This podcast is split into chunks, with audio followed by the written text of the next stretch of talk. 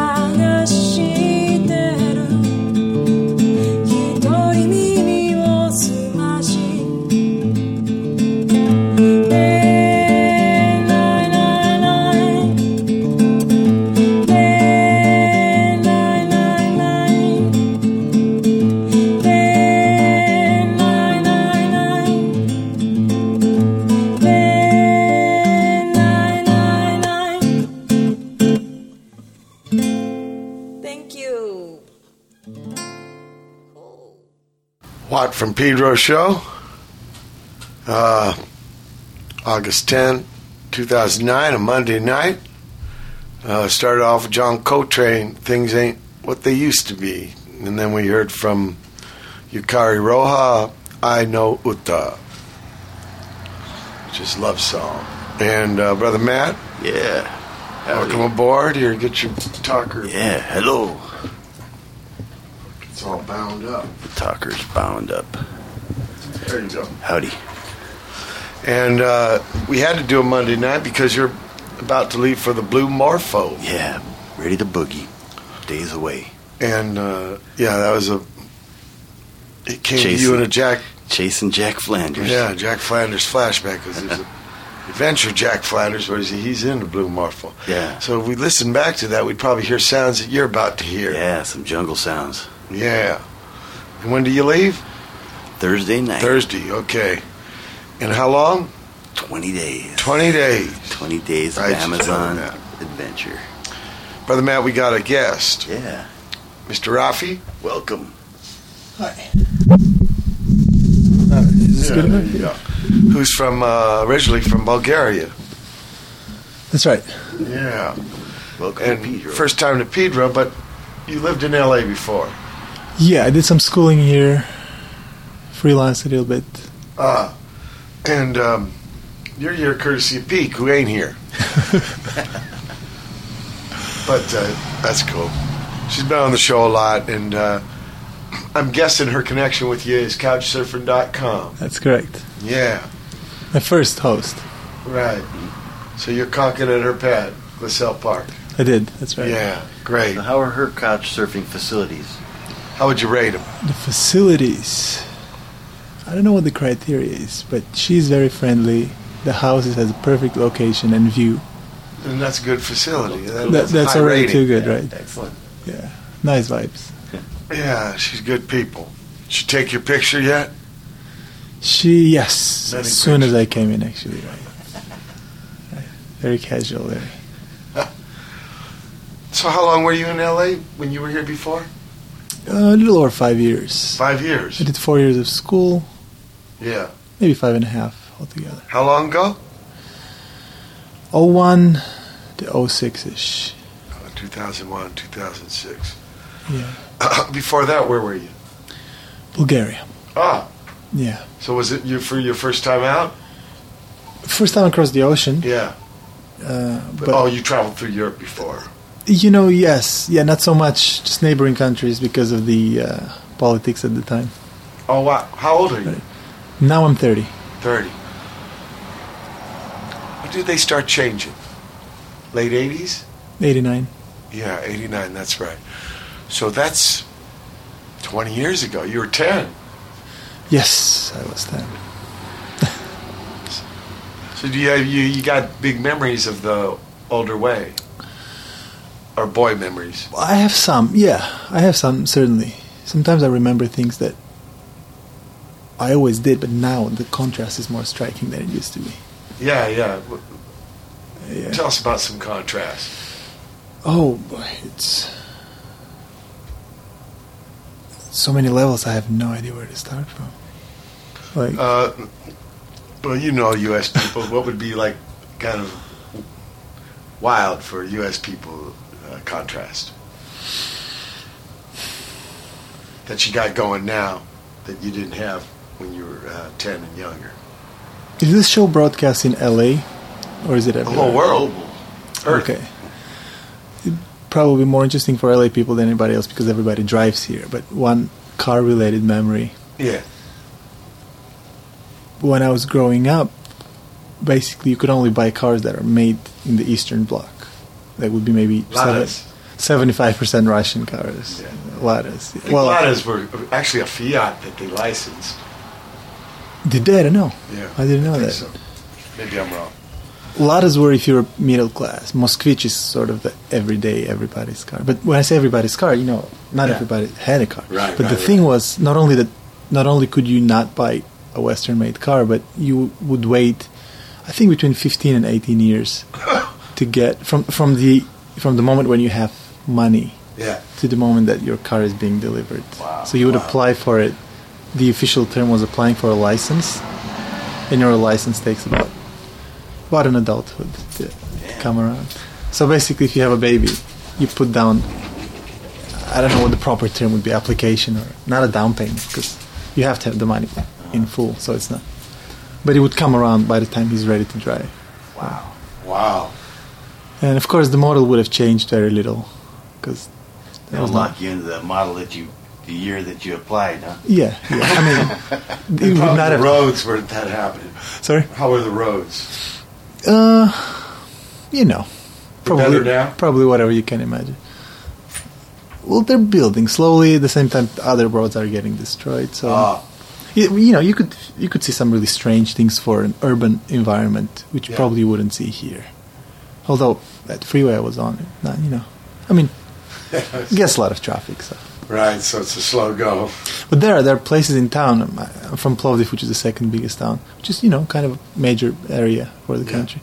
You could go not even way out of town to see holes. Maybe what is this like a foot deep? And when it rains, you just you don't, you don't know how deep it is. So basically, Ah. if it rains, just avoid any kind of puddle. Right. You're talking about potholes in the road. right. right. Yeah, wow. ridiculous. Maybe a little rough on the car there. Right. Wow. So Um, Do you remember when the change came? Yes, I do. Yeah, what were you doing? Probably going to Probably grade school, running right? around. Uh, I don't know that I had very vivid memory. Like I don't really, I didn't really understand what was going on. was to going me, it was right. just, you know, something on TV, people burning the parliament, you know, this kind of things. Um, so, not, not nothing really. The, the contrast was more probably the life during that time and the life afterwards than the Yeah, right. actual uh, splitting point. Like there wasn't, it wasn't very. Um, you made it. What about the food situation? The Did it food? change? Yeah, we had some things after, shortly after the change of the regime. That you didn't have. Uh, yeah, there was a coupon. s- s- Are you guys familiar with the coupon system? No. Like not not these kind of coupons you guys have. Oh, hello, hello.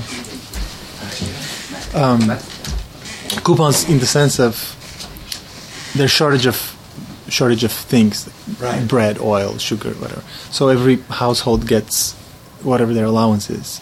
So money doesn't play a role at this point. If you don't have a coupon, you can't get it. Ah, And if kind you of like rationing, is that what it's called here? right, brother Matt? Rationing. Hey guys, we're trying to do a show here. So Rationing. I know what rationing. is. Rationing means like there's only so much available, so we got to like kind of dole it out. So it's uh, Yeah.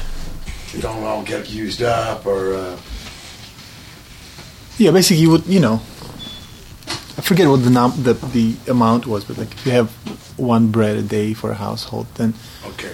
you for you know obviously you have to have the money, you have to have the coupon, and you have to not be towards the end of the line. There was lines, right? oh, huge lines. Yeah, right. My grandfather, uh, bless his soul, was uh, would get up at four, you know, to go wait in line. Get in the line. Yeah, because by the time he gets to the bread, would be the time where most people have to start work. So my mother wouldn't go. You know. Wow. yeah. So that's kind of a striking. Is there lines Yeah. nowadays? Hmm? Lines nowadays? No, there's probably uh, more places. Or is, or is there still lines? There are lines, but they were changing. First, lines were at the grocery stores. Then they were at the various embassies, and now, um, now it's surprising they're the coffee shops, for Lines for no obvious coffee reason. shops. Yeah, yeah. In Bulgaria, hanging probably out. that strong Turkish kind of coffee, huh? Uh, yeah, you could call it Turkish, I guess. But I know what you mean. Yeah, it's now filtered. Not filtered. Yeah, I yeah. had some in Serbia, in Belgrade, and it's very strong. Did they call it Turkish there too? And he calls it Armenian. We call it Armenian because my family is Armenian. Ah. Well, yeah, there's probably some reasons why it's called that. But I, I don't know why it was called that. Maybe, you know. Well, it comes from the Ottoman Empire, so Greeks call it Greek. You know, Armenians That's call it yeah, Armenian. so there's some history baggage. The names of things. it's Uh, probably Ottoman is the best. different than our filtered coffee. And uh, like you didn't drink it all the way to the bottom because well, there's a a whole bunch of thing. stuff sitting on the. But I liked it. The way, I, I, do you know the proper way of drinking it? No, no, I'm Because it comes from the.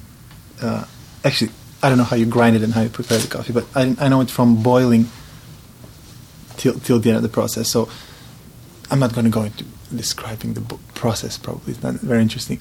But once your coffee is made, yeah. um, you you asked how much you drink. Right? So there's there's a kind of a fine line. You obviously don't want to drink the whole thing because there's the uh, Sediment. the sediment Yeah, on because the it's not filtered.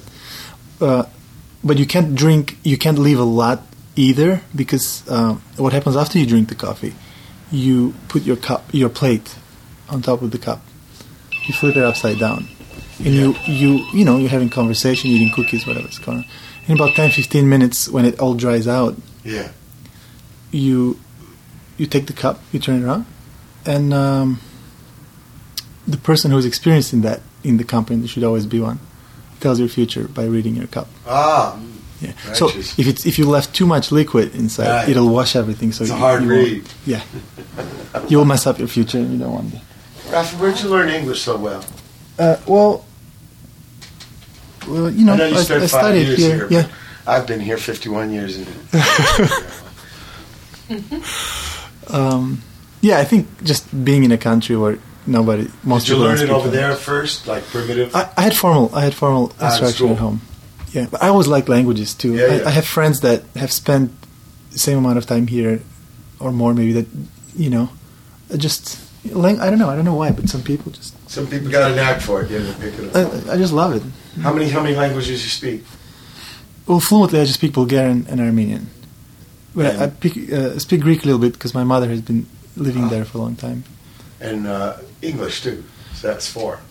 Yeah, I guess. Russian is very similar to Bulgarian. So I, if you speak to me in Russian, I'll understand everything. But if I speak to you, I'll speak with mistake. Uh, probably Slav too. Macedonian is Yeah, in Bulgaria. You don't translate on TV when there's anything. yeah, because it's so.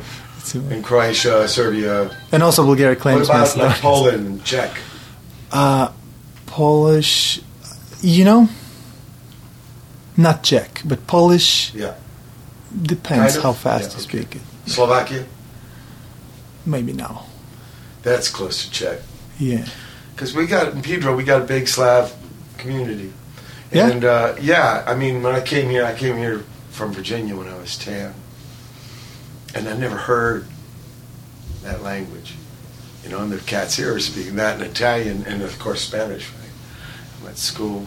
And then when I started touring and going to Europe, and I hear the sounds, especially in the East, it Mm. reminds me of Pedro. Even though I know there's big, di- there's regional differences and right. stuff, that the sounds Right. Are similar. It took me back from when I was a young boy, first coming to Pedro and hearing the Slav language. Cool flashback. And w- Yeah. what's your background? Huh? Your background? My mother's people were from Italy. hmm My father's mother's from Denmark, and his daddy, my, the one named Watt, is Scottish. Hmm. They came a long time ago. The other one's more recent. So uh, it was a trip. I was always interested. I was always interested in too when I found out about Slavs in Pedro. I looked at a map and I saw San Pedro, and I saw, and they're mainly from this island off Dalmatia called Vis. I was like, how'd they find this town? you know, how could these two? pla- And what happened was some people got here and they told the rest. Yeah, hmm. connections through families, right? Marsich is a big Fishing. clan. Yeah. It's not like they're throwing a dartboard and well, yeah, okay, Pedro. And fishing, it, Dalmatia coast, a lot of fishing, so it makes sense. It, but at first I didn't understand. Wow, it's the connection now. I found out. Now, now we got uh, some other guy. What's this guy going to camp out in the head or what? Peek's here. Everybody say hi, Peek. Hello. And you brought over a friend. Lou and Roma. Hi. Hi. We're friends. Uh, via the couchsurfing.com. They connection. met before with Yeah. Rafi. Rafi. How are you doing? Good to see you. And how you spell? Um, R O M A I N. Romain. Roma. Roma. Roma. Yeah. Oh, because French. It's the R. And what town you from? Uh, Versailles, Versailles. near Paris. Yeah, yeah, yeah, I know. Castle, Uh, very pretty house. Palace Uh, of Versailles. Ma- Monceau Mansion. And the other one, the one that, uh, the other one is Lou. Lou. And he's in the loo. Lou is in the Lou. Yes. And he is from uh, Asnières, Honey? Asnières-sur-Seine, near Paris, very close. Ah, she's both close enough, but not in. Sort of like Pedro with Hollywood. We're close, Yeah. but not too close. Maybe 30 miles. I tried Forty- to- 45 clicks. I tried to go find some lobster for them because I heard in France lobster is a little bit hard to find. I guess. And so expensive too. You could have found it here, uh, Portugal. And go say it's pretty expensive. But it is uh, this, Eighteen dollars a pound. or yeah, it's not the season, I guess. Oh, you didn't find any? Yeah, but not cheap. Well, there's a thing where they got they got to be so big before you can take them because they went and wiped them. Hey, Hi. Lou, how you doing? How are you? How do you spell your name? Uh, L O U P. Lou. Yeah, you just don't pronounce it yet. Yeah. That's okay. Lou. Welcome aboard. You guys Just ever Lou. been to Pedro? No. Never. First This is the harbor of Los Angeles. Same, Okay. first time We're a in harbor LA. town. We were telling Rafi here. Most people here uh, load and unload boats. Mm-hmm. Some uh, fishing fleet's kind of small now, but there, there's a lot of tradition in it. Brother Matt's, well, his grandfather helped start the big tuna company. Okay. You know, like tuna fish in a can. Tuna fish, yes. I see. Uh, Starkist. hmm Chicken of the Sea, Bumblebee. There's some, a lot of companies came out of here. Fishing is a bus- is a big business here. It was. Now it's smaller. They Smaller. we're too good at it. and Okay. fish down. oh yeah. You have to farm fishing. You can't just take, Mm. take, take. But older days, they didn't realize it. But we still got a little fleet, maybe 30 Mm-hmm. boats. And the canneries went away. They're in Samoa now. Yeah, small Puerto Rico. But uh, there used to be, all, there's an island on the other side of the harbor is Long Beach. You ever hear that, Jeff? hmm Yeah. So we share the harbor with Long Beach, and in between is Terminal Island, and that's where all the canneries used to be. Okay. This is the biggest port in the world, isn't it? Uh, I I think in, as far as like moving tons, I think yeah, depending Singapore on what statistics you look at. yeah, I think Singapore and Hong Kong are ahead of us. Yeah, if you But look we're at bigger than of- Rotterdam now. Number of containers is another way that they look at it. So, Right.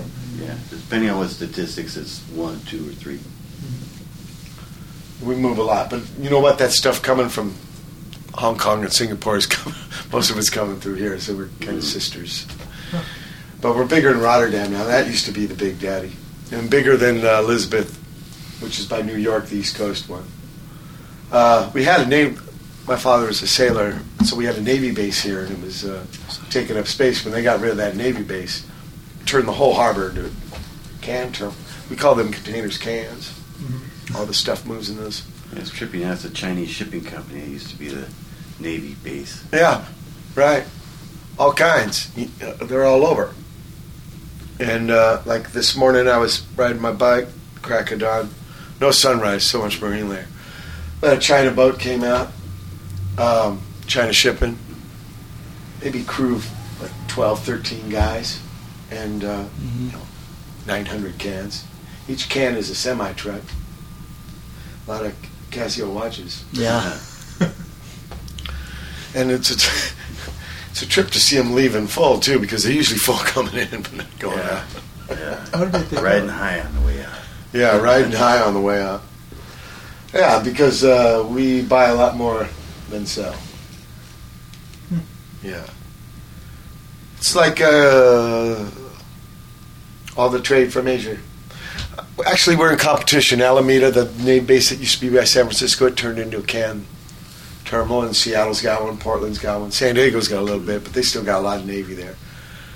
But uh, we're the big daddy. In fact, I think our name's called Worldport or something. Yeah, Yeah, Our Worldport. slogan that the, some Chamber of Commerce people brainstormed. Branding. But it's uh, a good thing about it is cats living here working. They don't. You saw that on the freeway. A lot of that. If you noticed, there was one head probably in every car. That's called Mhm. commuting.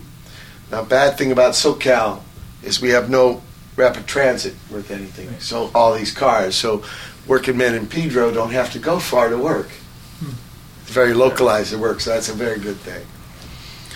Um, we did have the biggest tra- light rail system in the world. We had 1,000 miles of light rail. In 1960, they sold it all for buses. Big scam. Yeah. But I don't want to depress you too much. So let's play some music.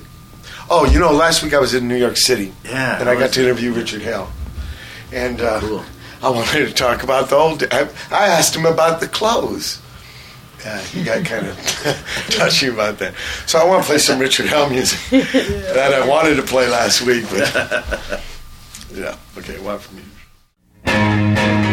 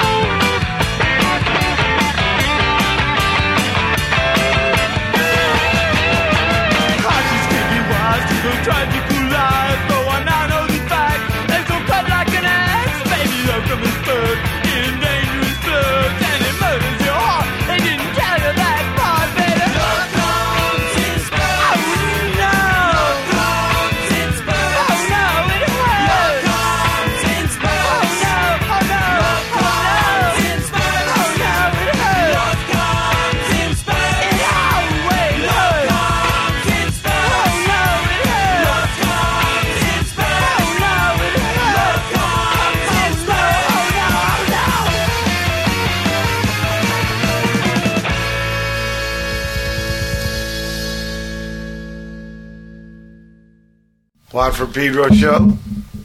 Okay, we heard some Richard Hell. Uh, Now, I played those four songs um, just now because I wanted to ask him about it. Actually, there are four different versions of the same music. First, we heard Love Comes in Spurts by the Neon Boys. Then we heard Love Comes in Spurts by the Heartbreakers. And then One Track Mind by the Heartbreakers and then Love Comes in Spurts by Richard Hell and the Voidoids. Now, I found out from the Neon Boys, same kind of words, but you can tell the music's way different. They, they had never played a gig. I didn't know that. And uh, it tripped me out. He said they wouldn't play as a trio. They were looking for a, fourth, a second guitar as a fourth member.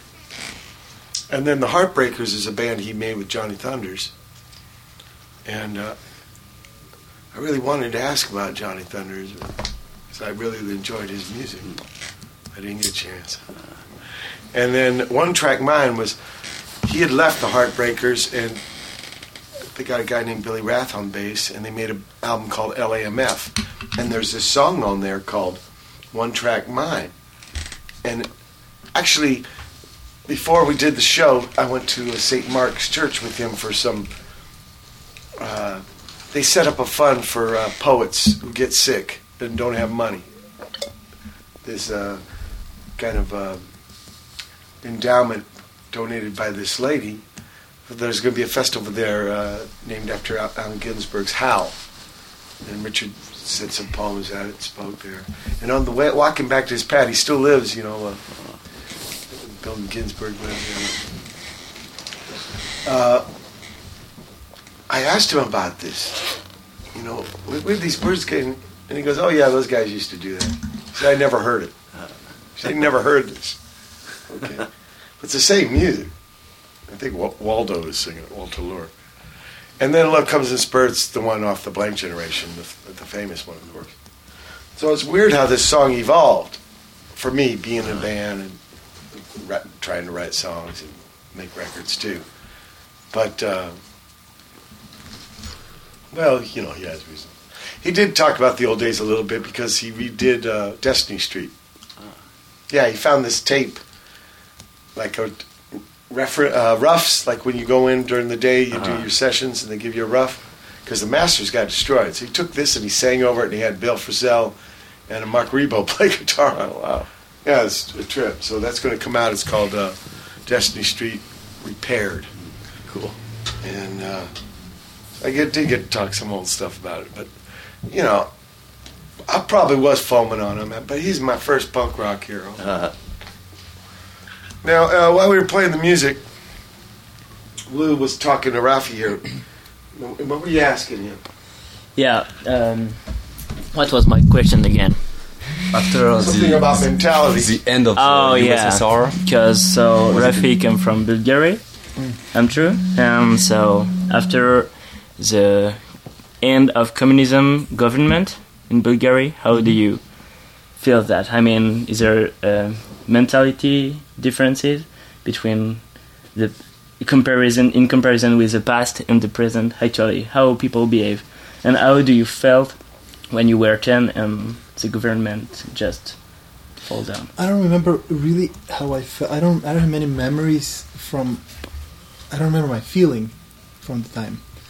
But Yeah, I'll you know, blame you. I can't remember a lot of shit when I was 10.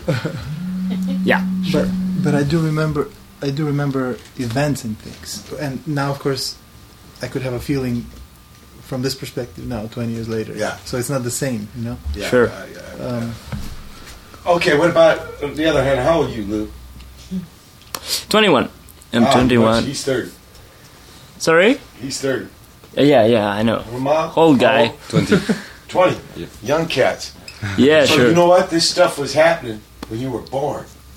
yeah. yes, the same year. Yeah, so you have no idea before. No, we just. Because I wanted to ask you, you guys being Frenchmen, do you feel safer Now, without a USSR?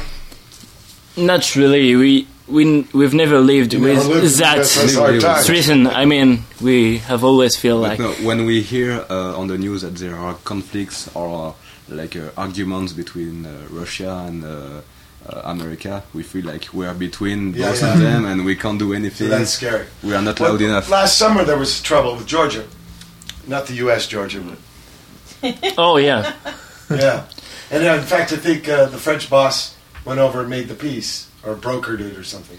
yeah. Sarkozy He tried Yeah. to. He, um, make a deal or something. Sarkozy is very involved in um, European uh, peace, European movement for peace. Yeah. and he wants to uh, Europa to be like a safe continent Yeah, to put an end to every conflicts. yeah. And he, have you heard of uh, the woman who was uh, captured by the South uh, South American guys? Yeah, FARC. Yeah, Colombia. Yeah, Colombia. Colombia FARC. And finally, s- he made a lot for her, and he succeeded in uh, bringing her Got back it released. Yeah. uh, to France maybe 10 years after, I don't remember, 10, 15 years later. He's lo- long Yeah, yeah, in. 10 years. Yes. It's just. you guys, where'd you learn your English? Oh, uh, nine years ago? School? Yeah, but my English is It's not good. Oh, it's pretty good. I wish you can You know, in the understand. older days when, like, when I first was touring and stuff, not much English in France. Mhm. Yeah, much more popular now to be able to speak. Yep. So maybe more in the schools. Uh, yes. Yeah, yeah. French people are thought, thought to be not very uh, uh, interested in foreign languages. Yeah. Uh, they are you have a department for that. Yeah. You know what, though? You know, Yeah. there are so many things that people say about the French. Yeah. And I've been there so many times. mm-hmm. And sure, you're going to meet some, you know, whatever Mean? kind of people, but you meet them in every land. Yeah. For Yeah. the most part, I really like people I've met there. I've been treated very well, very nice. Well, they're It's very. crazy, but this is what happens, and this is why I'm very interested and, and very grateful to Peak for the, this couchsurfing.com thing where people meet Absolutely. people. They don't get all Thank you this very much. Opinion just from television and Yes. rumors, Yeah, yeah. and you, you actually meet the people, and you- Yes. or you go to their lands, their guests, or they get to be guests in your lands, Yeah. and you get rid of all this bullshit, know-it-all, uh, uneducated opinions. you can hear from the country by uh, th- thanks to very thanks to people who live every day in in this place and know everything that is going on. For example, the French riots, which Yeah. who, which take place uh, to one year ago, two Yeah, I years ago. remember. Yeah. Uh, on the French news, we heard that uh, uh, American uh, news were Yeah. saying uh, were too um, aggressive about what was really happening. Yeah. They were making too much no- noise that it was really. Yeah. It was not Paris is burning. Paris The is whole, on fire. yeah. It A just neighborhoods. in some areas there are riots. That's it, and not everywhere. Not uh, Yeah, tourists sure, are in danger. Don't go there. Yeah, yeah. What you heard that in America? Really? Yeah, there that was- There's some silly shit. like civil war in France? Terrible. Look, there was a time, maybe what six, seven, eight years ago, when they wanted to stop saying French fries. Mhm, Yeah, Yeah, I've Turns heard about that. fries. Yeah, it sounds. Yeah, Was it seven years ago, really? Yeah. The beginning of the. it was 2001. this kooky stuff. It was this really kooky stuff. Because do you guys know about a thing called uh, Hot pocket? Yorktown? Sorry, I'm kidding. They're really Sorry. into hot pockets. So anyway, Sorry. Hot pocket We discovered. Yeah. we discovered that No, in the United States. Yorktown. Yorktown. Wh- wh- Uh, where is it? no. What? what uh, Well, we had this uh, divorce with England, yes. Oh yeah. and the last battle was called Yorktown. Oh, and yeah. the French, they brought their navy, they brought their soldiers, they helped us. We couldn't have won our revolution. Mm-hmm. Yeah. You know. Which? So I, I don't know what the, the, the freedom fries. I mean, the, the, Short see these clowns. This is ridiculous. Mhm. So so I'm glad you're here. Finally, How long you been traveling? 45 days. Today, days. yeah. That's your first U.S. trip. For me, yeah. Uh, third. Third for you. Yes. But it Southern was Cal, S- Sorry. Southern California. Uh, yes. no. You were in Raleigh. Oh no, I were in. I was in uh, Raleigh, North Carolina. Yeah, Yeah, Raleigh. Yes, I was in a host family, but uh, never uh, had uh, such a road trip like this one. We started in New York. Oh, the hitchhike song. wow. Oh, ground buses. Never take ground Nowadays- buses. Yeah, now- nowadays I don't know about hitchhiking somewhere. Might be a little scary. No, but it's so interesting because we see a lot of different landscape and a lot of different people behavior. Yeah, yeah. Like you know, Grand Basis is really interesting for that. And all parts of America are so different. And There are a lot of regions, a lot of different. Uh, uh, well, just the land. Yes, just like yeah, you just can have that. mountain, you can have bayou, you can have forests. desert, forest. Different dialects in all those areas. Also, yes. Yeah, we're not able to recognize different accent, Yeah. but I don't know. It is told, and it is true that on the West Coast people are maybe more welcoming. You say Ah, really? Thank you. Yes. That's what. it is told, and it is true. I'll tell you this: uh, our weather's calm. Yes. We don't get real hot. We don't get real cold. Mhm. Right now, the East Coast very humid. And it What, tra- what are summers like in Bulgaria? Humid. Uh, Bulgaria, no, not not that humid. I would say, I like saying that it's the same like New York without the humidity. Oh, so it's still hot, but not. Um, I was in New Yeah, York last week, and it was, it was like the air just stood out in front of you and would not let you breathe it. yeah, it taunted me. it's horrible. But I got to make an album. I got to play one good day of weather, and it was when I played Central Park. Yeah, and then you know it'd be all hot and sweaty, and then thunderstorms would just rip on it in with these uh, lightning. Yeah, Yeah. it was crazy. It was crazy, but interesting place, New York City. yes. A lot of good chow, good uh, These Yeah. guys were at your gigs last night.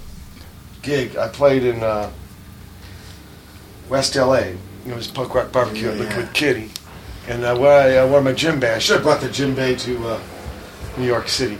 At the end other night they they sat and met uh, at the Echo. The Echo. They met uh, Lorna Doom. Lorna, Yeah, Doom yeah. I saw Friday night at the uh, Redwood Barn Grill. But, but yeah. Lorna Lorna- Doom played bass for Germs. Yeah, that's what she told us. Ah, you It, met her. it was interesting. She just asked her, asked us for uh, for a lighter, and Lou gave uh, gave her his lighter. Yeah. And I told Lou, I told Lou, uh, Look, come on, to a lady, you, you light her cigarette, you don't give her the lighter.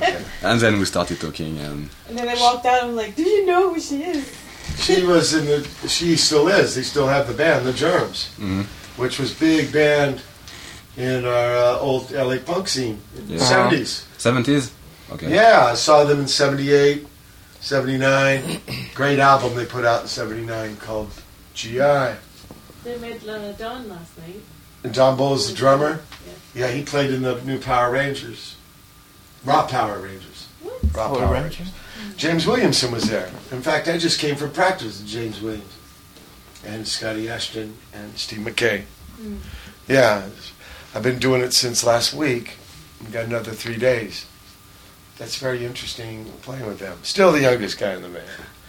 But uh, the Germs was playing before, uh, yeah, even before you were born. Young boy. The old, yeah, but the old man Rafi, even before him. but uh, they're a big band and very innovative and uh, Yeah. unique, individualistic. It was very important to our scene. The singer died very young, 22 years old. Yeah, that's what. Darby Crash, yeah. Yeah. So they carry on the other three with this uh, younger man from Louisiana named Shane. Yeah. So you've been taking him to gigs. I tried to take it to, Uh, what- my life. Mm. yeah, wishing such things as your gig. Yeah, yeah. That's kind of a here. unique gig. Uh, once uh, a summer, they have this. Uh, like, yeah, everybody brings chow, have uh, barbecue, and then play music. And you see people from the old days. Some dude Yeah. came up from Pedro, brother Matt, with uh, from A1 Import, brought some uh, parsley and garlic Oh, yeah? sausages. Yeah. Cat named Mr. Jim. That was great. Nice. There was a lot of good chow in it. I worked there before. You've been to A1. we all been to A1. I used to work On 7th Street, I was right? a token blonde dude. Eighth Street, yeah. 8th Street. Sorry. I remember. Bad. Um, I want to ask you guys, but we'll wait for the second hour because we're almost down here. But I want you to think about it ahead of time. You've been to some uh, clubs, some gigs here in Mhm. SoCal. Yeah. So I want to ask you what's the difference between gigs here and gigs back home. Okay. Okay? Okay. Too, Rafi. Think about it. about the Bulgarian gigs. What is? Okay, we're at the end of the first hour. Watt from Pedro show, August 10th, 2009. Hold tight for hour two. August 10th, 2009. It's the second hour of the Watt from Pedro show. One, two, three, four.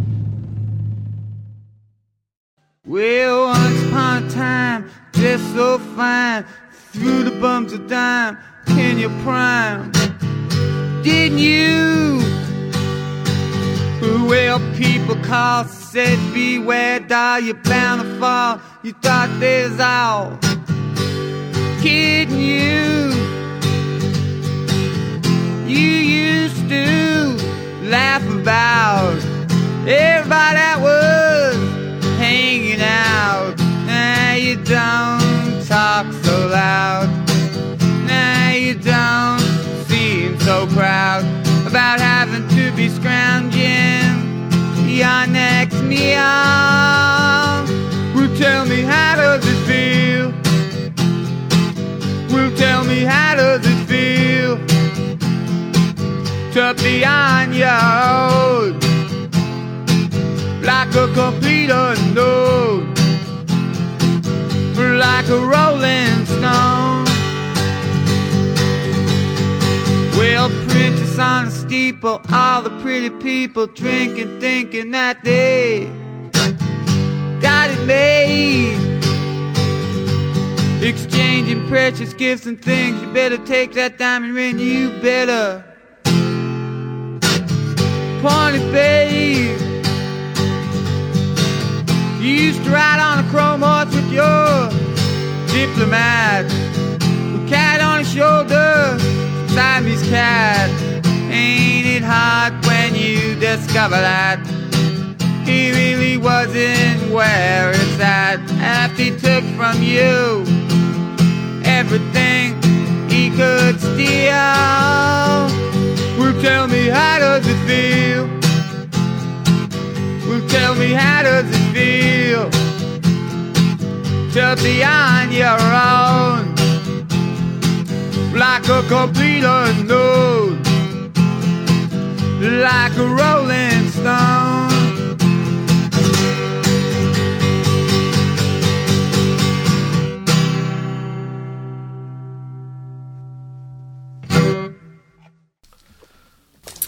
Watt from Mexico, Pedro show. Go to Mexico and then from Mexico. And uh, Mexico. yeah, that's Yeah. how you do it. That's how you do it. That's the only way. Or, or Canada. Canada.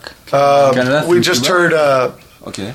now, starting off the second hour was Chatterbox by New York Dolls. Then we heard uh, Heartbreakers live doing Chinese rocks. That's Richard Hell singing. Then Que Sera Sera by Johnny Thunders.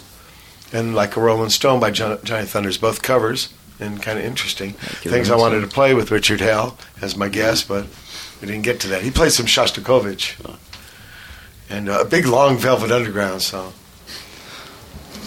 He was. I remember at one point when we were listening to the Velvet thing.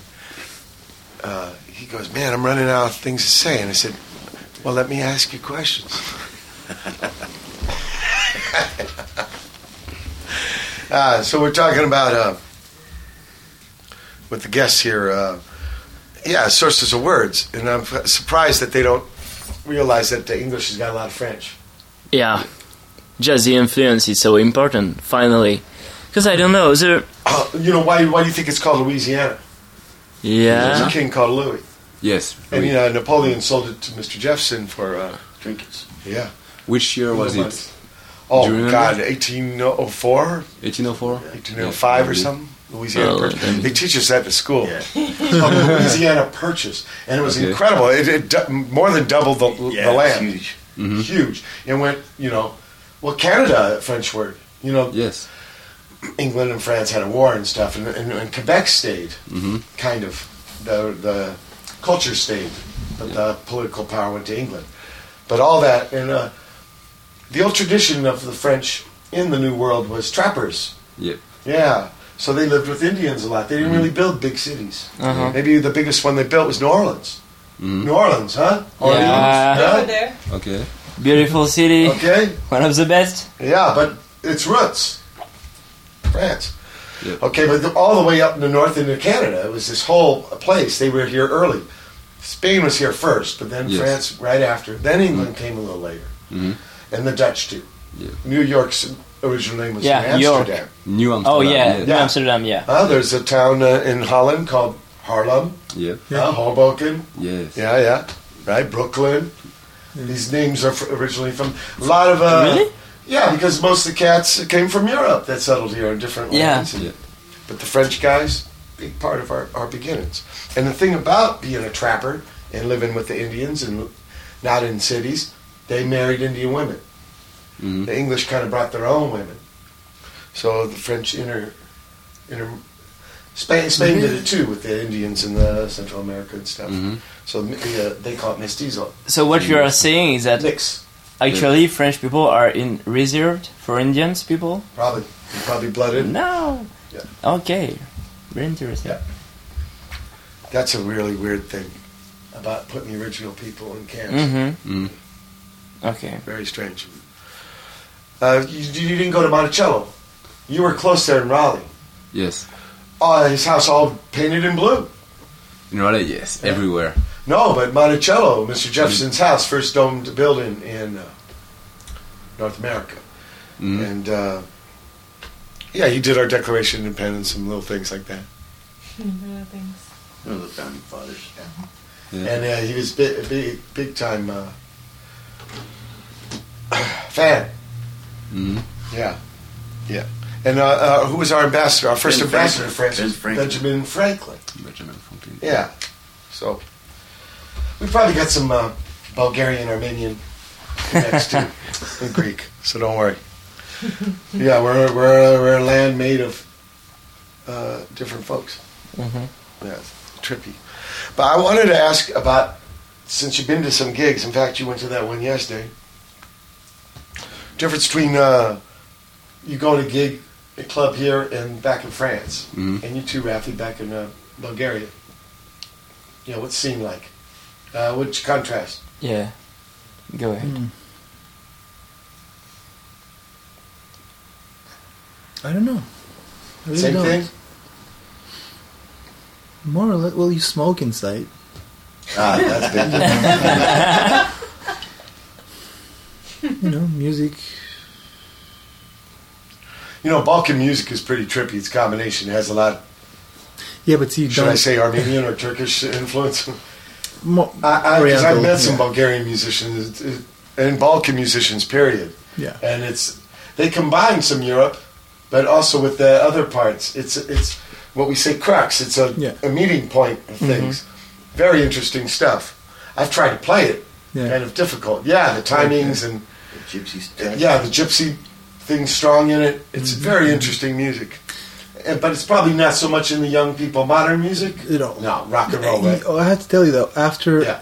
you know, with the changes, Yeah. we call them the democratic changes. Yeah. Uh,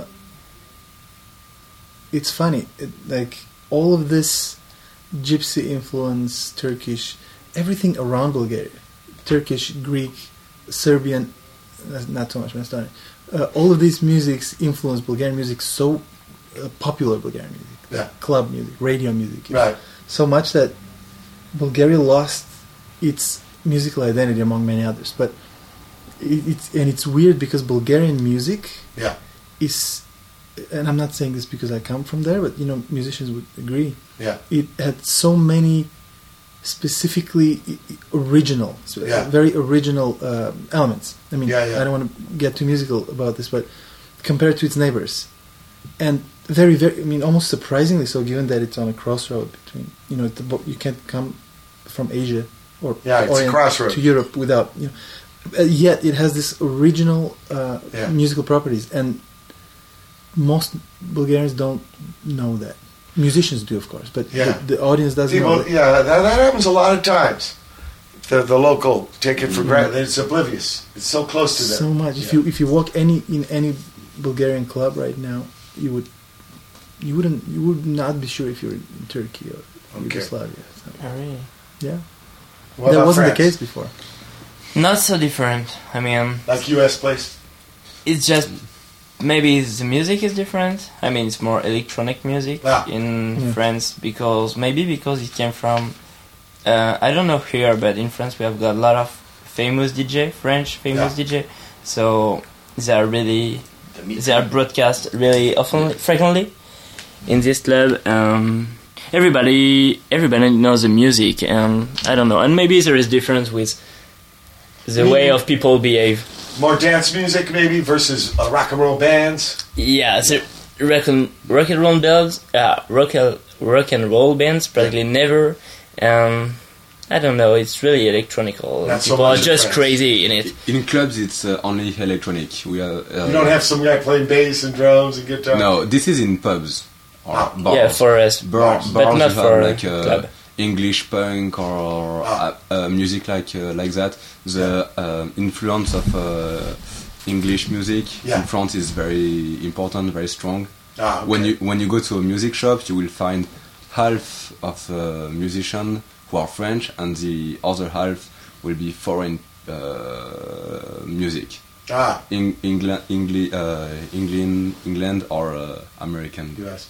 Yes, US. So when you went to the gig uh, yesterday, Mm. kind of surprise? no, Mm. it's just I was expecting that, but Okay. maybe not so loud. But So you mentioned ID hassles. Do you have ID hassles in, in Europe too? I guess also. Do you have problems with age? 'Cause Never. No, it's. Never. 18 in France. 18, so no problem. 18 for clubs and 16 for alcohol. Wow. But last night we took the VIP entrance, so n- no problem. Snuck in the back door. Yeah. That's great. That's great. Did you eat any of that barbecue? Did you get them there early, or were you Yeah, late? yeah, Like, Yeah, absolutely. Yeah, we we did. try everything. we were so hungry. That's good. It's good barbecue. So you guys don't play anything. They do. You don't have ins- you play instruments? They instruments. do. Yeah, we play but a little. I mean, it, without comparison, we, we can compare it with your level. But I play guitar and Guitar?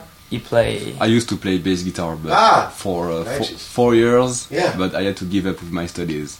Ah, But now after this trip, I I met uh, a lot of musicians. Yeah. A lot of bass guitar players. Yeah, yeah. And I want to start again, just like that. Yeah. I will what start you, again. Rocky? You play Yeah, I play I play uh, play Freedom Horn. Freedom Horn. Uh, was that on air when we were talking about French fries and Freedom fries? Oh yeah, yeah. Oh, the French horn. French horn difficult. The mouthpiece, right? Yeah, I get Freedom I- Horn. everything about no, French they're long. Uh, musicians tell me it's one of the tougher brass instruments because of the mouthpiece. Yeah, the only one you play with left hand. Yeah, yeah, that too. You know who was a great French horn player, but who was a bass player? John Entwistle from the Who. Really? Oh, I didn't Yeah, know that. he was a French horn player. All- he- I think he was that before he was a bass guitarist in school. But he played Okay. on Who records. There's Who songs like "Pictures of Lily." It was French horn solo I didn't know that. from him. Yeah, that's why you're on the show to learn this stuff. And uh, now um, we're going to learn from Brother Matt and his spin cycle. Thank you. This is the intro. Most listeners would never hear this section of the track. DJ. It is used primarily for cueing. mixing. And of course, to create a dramatic effect. That will entice the listener to hear more.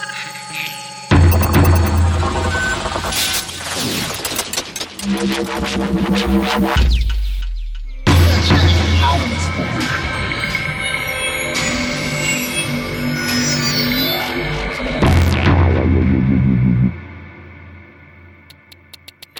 show with the UFOs in space.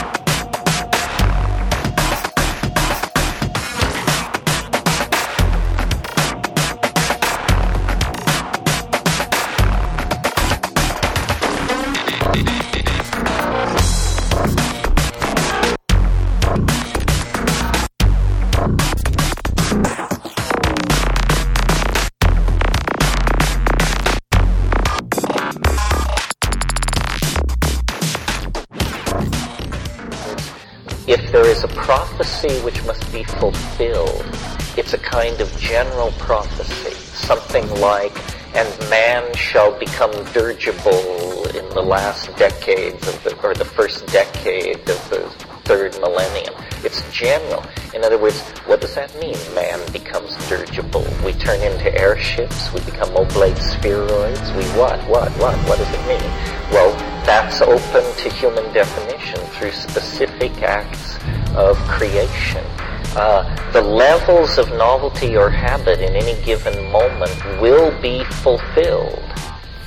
But how they're fulfilled is a matter of human decision. An example which maybe makes this clearer is from statistics. For example, we know that in the next 12 months, between 8 and 11 people will jump off the Golden Gate Bridge. Those people will be is surely not decided today.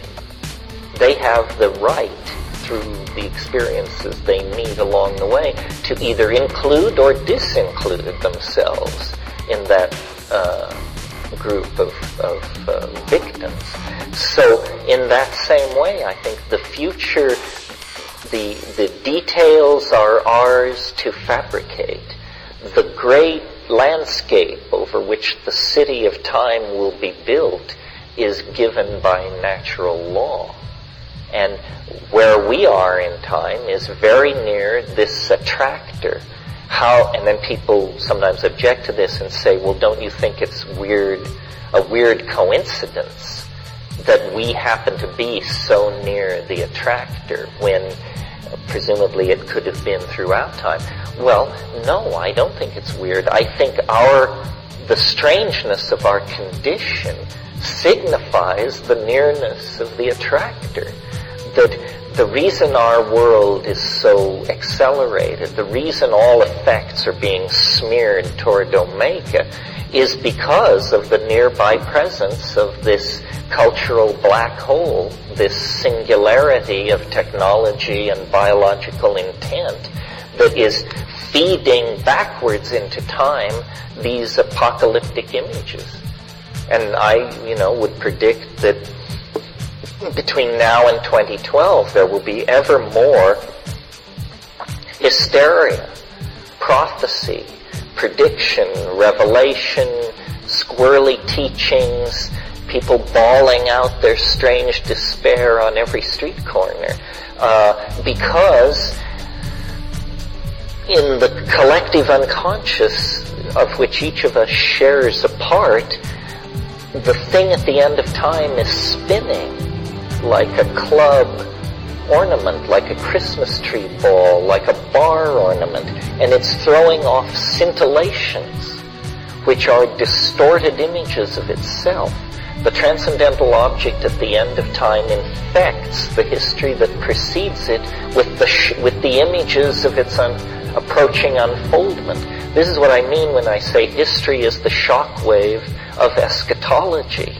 The presence of history on this planet means that this thing is moving beneath the surface, this protean form that when it manifests, it will shed the institutions of history the way a butterfly sheds a chrysalis when it breaks out of its metamorphosis.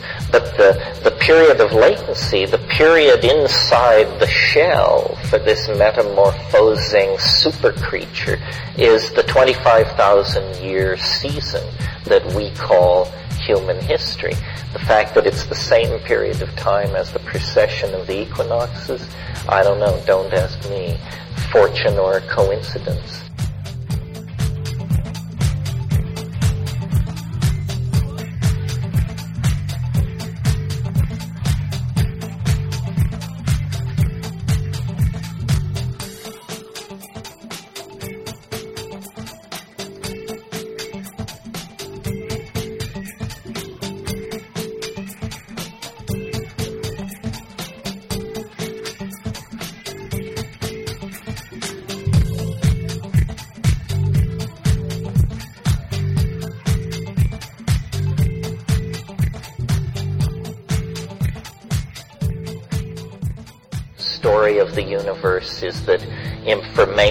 Which I call novelty, is struggling to free itself from habit, which I call entropy, and that this process, which informs the whole history of the universe on all scales, chemical, biological, cultural, etc., is, is accelerating, speeding up. And it seems as if what wants to happen is the whole cosmos wants to change into information or uh, put another way in a geometric model, all points want to become connected. The thing is achieved through connectivity. The path of complexity to its goals is through connecting things together. Well, if that's true, then you can imagine that there is an ultimate end state of that process. It's the moment when every point in the universe is connected to every other point in the universe.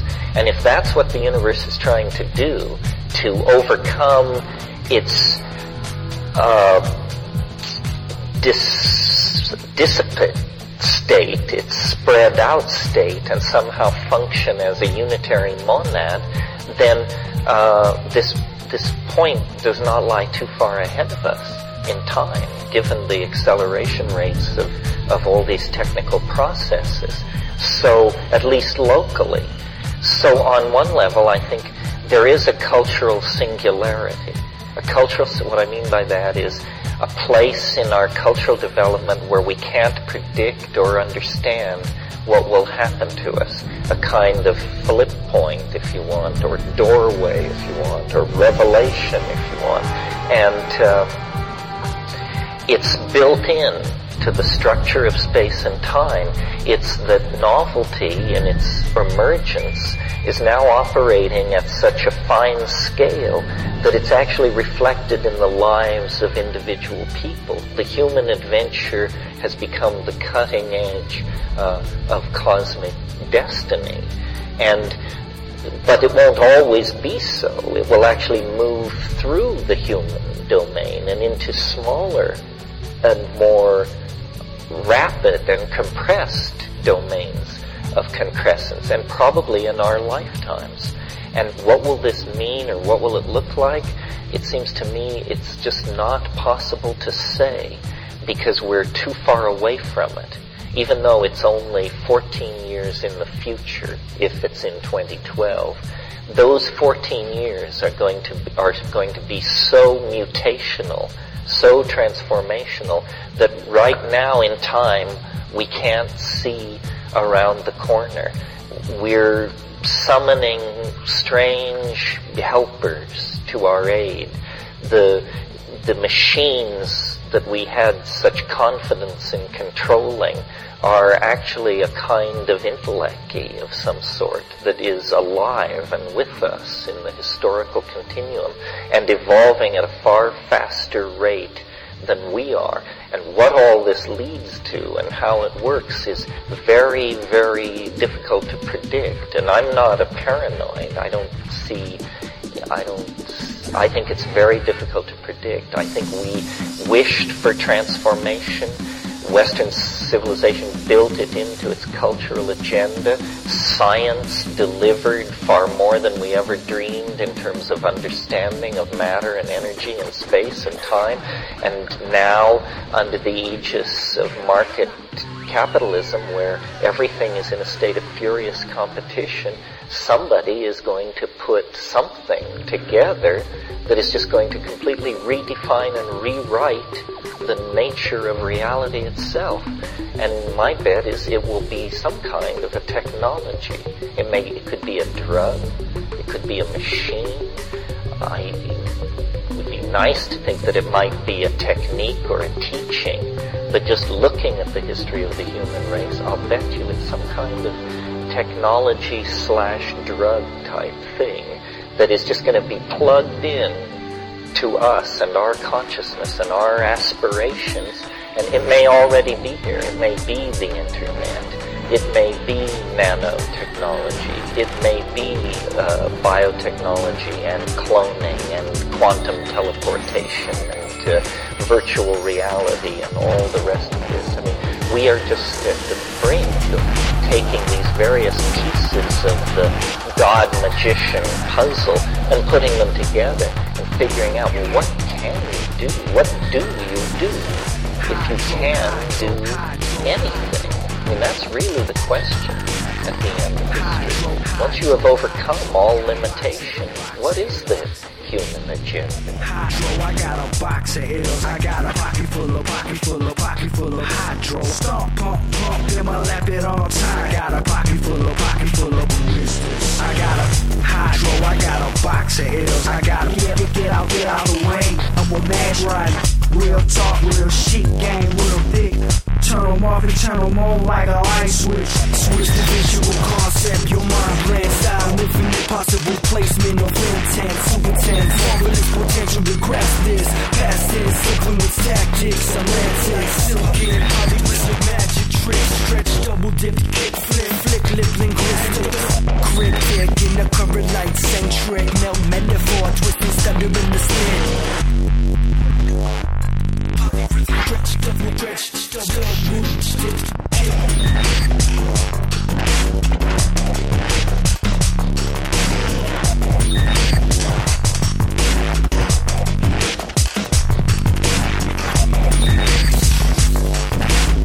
Switch, switch, switch. I'm a mad right, right,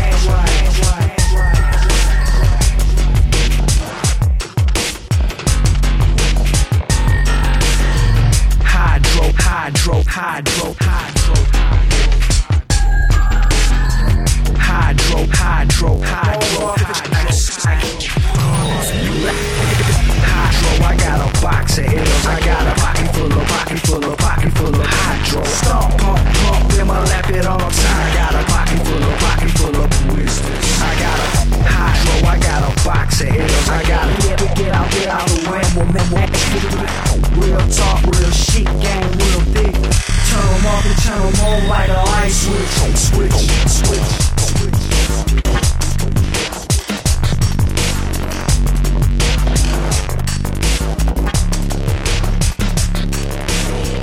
hydro, hydro, hydro,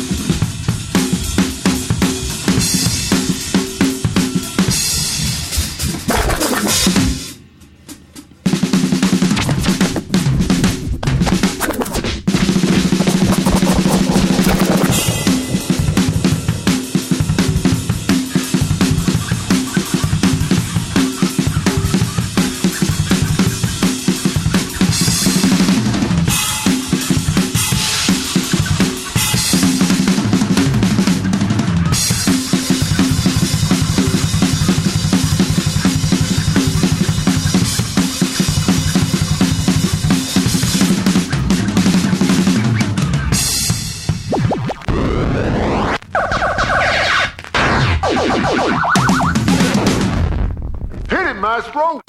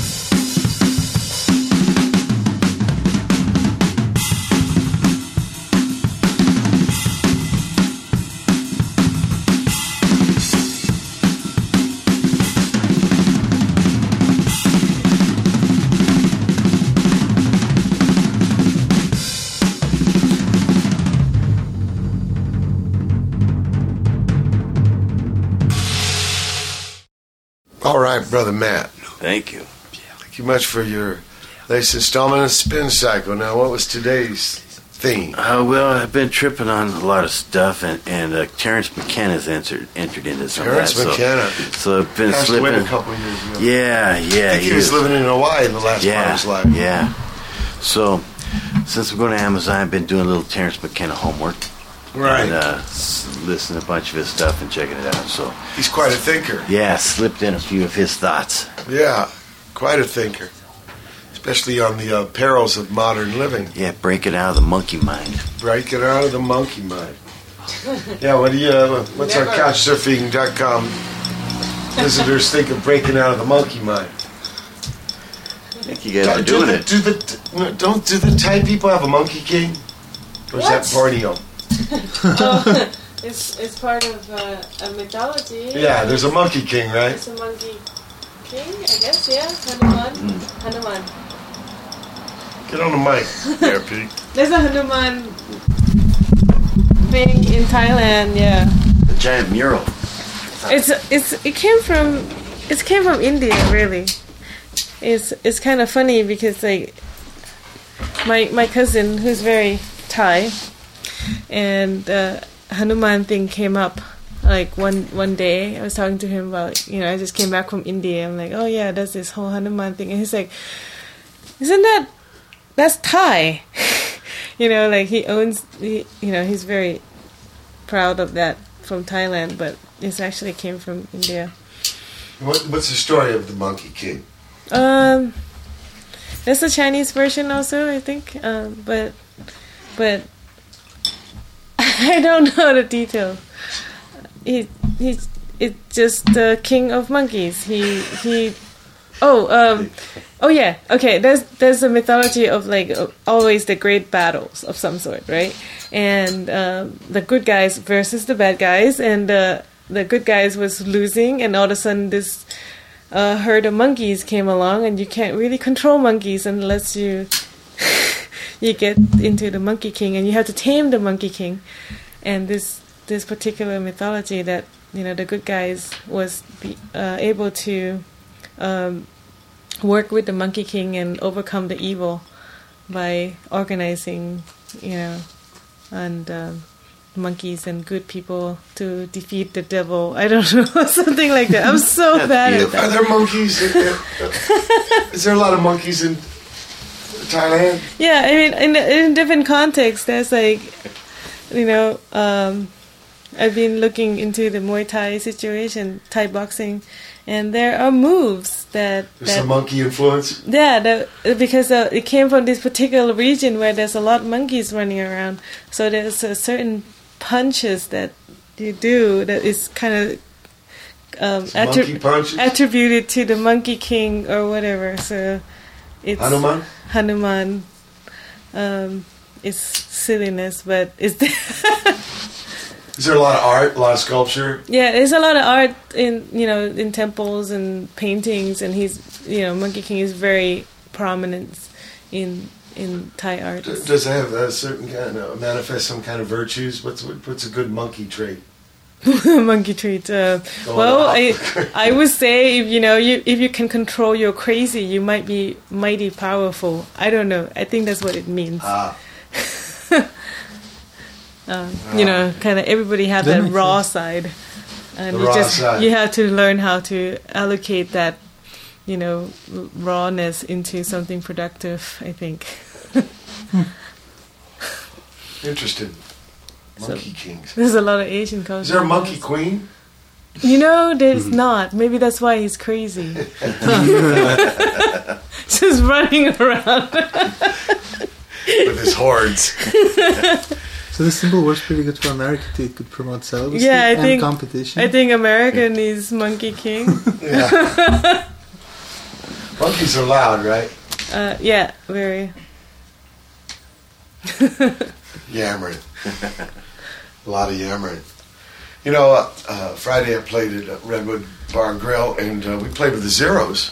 Last time I saw the Zeros was 30 years ago, before you guys were born. Maybe Rafi was just putting on his monkey crown. and uh, they were teenagers. They're like 16, 17 years old. They're from Chula Vista down by San Diego, well, close, close to Mexico. And uh, yeah, this young band. uh, Now, I was coming from arena rock. The 70s music was big shows. You know, big sports arenas and things, no clubs. see. And uh, I get introduced to this scene, this movement, punk rock, and it's in clubs. And I go to the Whisky up on Sunset Boulevard, and I see this band, the Zeros, and these young Latin guys uh, writing their own songs, playing their own songs, which was different too, because at that time, people, if you went to see a band that wasn't a huge band, they would copy big bands. And so young people writing their own songs, this was a, I know it sounds ridiculous nowadays, but it was something very new. And uh, I went and saw the gig, and across the street was a record store called Licorice Pizza. And they had their little record in there which was amazing. I didn't know a little band could make their own record. Said the Zeros, and there's pictures of them on the cover. It was like amazing, you know that. So I thought, yeah, I told my friend D Boon, you know, maybe we can try and write our own songs and make a record. It was very uh, empowering on us. They were like our Monkey King, Monkey Princes, or something, and to play with them again. Now, one of them kept going and became uh, El Vez. You know El Vez, and yeah, Robert. And uh, so I've seen him around, and he, he's hilarious. He does, you know, some uh, satire, Mr. Elvis. And, uh, you know, he's just a great entertainer, puts on great gigs. And I, actually, a lot of social issues, too, he works into the gig.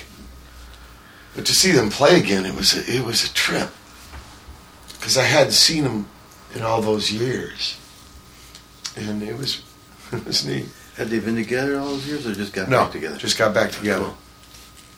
They all went their uh, other ways, and I wonder about the bands I saw many years ago, what happens to the people, and you know. So when that comes around, it was a trip, and then there was a lot of people at the gig from the old days, uh, like who who you met. Lorna Doom was there, Don Bolles, Keith Morris, the singer of the Circle Jerks, Billy Bones, the singer of the Skulls. Yeah, it was. Raymond was there. Yeah, it was an interesting gig. Uh, the way Southern California is, it's very spread out. You can play a lot of places. So I play many times a month without being on tour, just local. Yesterday was West LA. um, Friday I played San Francisco with, uh, I don't know, they call themselves a noise band. They got two 15 minute songs and uh, they want me to play bass. Oh, cool. and uh, we'll be here too uh, next week. I do five gigs with them. And Tuesday, dos gig, a week from uh, tomorrow. And we haven't done that in a while. Kay came over for practice yesterday. Cool. Where's that going to be? A place called Echo Curio up in Echo Park. And then right after, I have to go to Long Beach to play with these San Francisco guys. And then, uh, oh yeah, Saturday I'm going to play at Harold's. Now, it's kind of a combination of Missing Man and Second Man because one guy from each band can't do it, so I put the other two guys together. How's that going So to it's be like, like? the missing second man. it's Pete and uh, Raul because Tom and Jer, yeah, nice. have to lay them out. But actually, they played together before one version of the Second Men to do my second opera. All right. It was, uh, in fact, that's when I first started playing with Raul. Interesting. I, I, that was the first time I brought him to Europe. He'd never been to Eu- uh, Europe, and uh, it was quite a, quite a trip. He was great. Pete too. First time I. Yeah, it- I know Pete from the Madonna Beach, you know, but to uh, it's great all these years getting play uh, play with those guys, have that Got a lot of consistency. cool miles with those We're going to open up uh, for the Urinals, which was a huge band. They're from the '70s too, like the Zeros, a little bit older, but they had an incredible influence on the Minutemen. We used to do one of their songs, "Ack Ack Ack Ack." Yeah. Although we used to only use three acts, cut out one of the verses. It's too long. It was a minute long, so it's too long, or a minute twenty or something. I think we played it about ten times faster too. Uh, so they're coming to the town. Harold's gigs are great. It's a, it's a biker bar here in Pedro, so not far drive, maybe a mile. I like those kind of gigs. yeah, for Brother Matsy, we close. You can walk there, yeah? Yeah. Sometimes if Have I you go been to there- Harold's, Pete? No, not yet. Wow. What's up with Fearful. that? What's up with that? Fearful. Fearful. well, yeah, kind of. Yeah, I can. Some people do get weirded out by there. Colorful. No, it's just from Yeah, what it's you guys colorful. were talking about a couple of few shows ago. There's been some things, but usually it's very good. It's like entertainment, like a little little halftime show. Yeah, Yeah. we have a lot of fun there. I mean, I'm not afraid of physical altercation, but more like I don't know. Well, you use the Mentality. the uh, Muay Thai on them. I'm sure you'd yourself. be happy about that. Okay, um, we're at the end of the second hour. Watt from Pedro show, August 10, 2009. Hold tight for hour three. August 10, 2009. Uh, third hour, Watt from Pedro show. And here's part eight of Jack Flanders and the White Castle. Jack.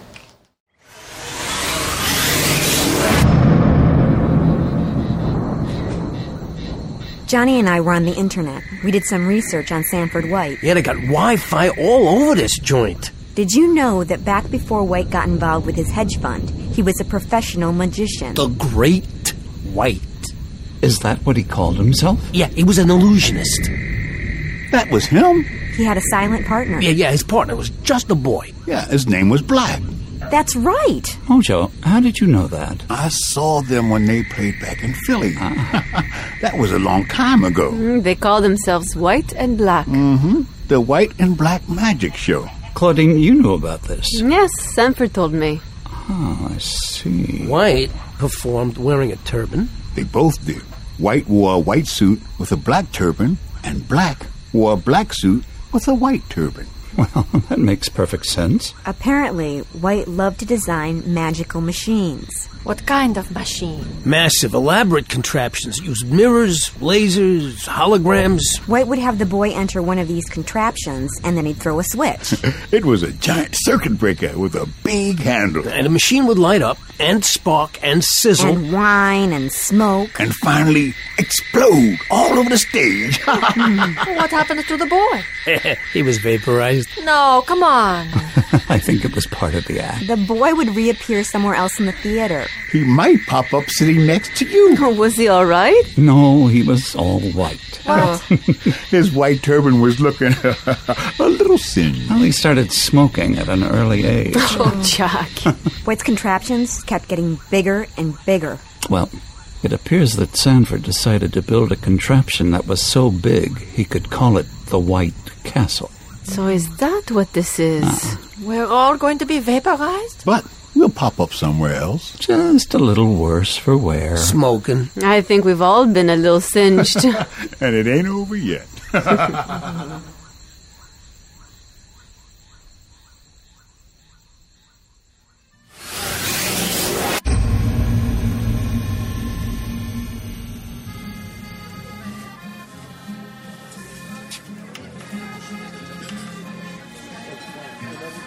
I hope he'll never find out. That could cause problems with my own plans. Does he know about us? He doesn't have a clue. Claudine? What will you tell him? Well, as little as possible.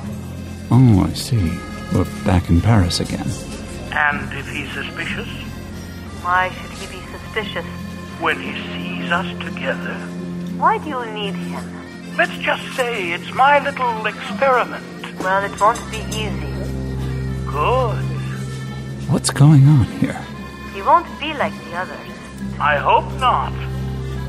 I enjoy the challenge. Wait, wait, wait, wait. Don't, don't, don't. Fade away. What was that about? They weren't talking about me.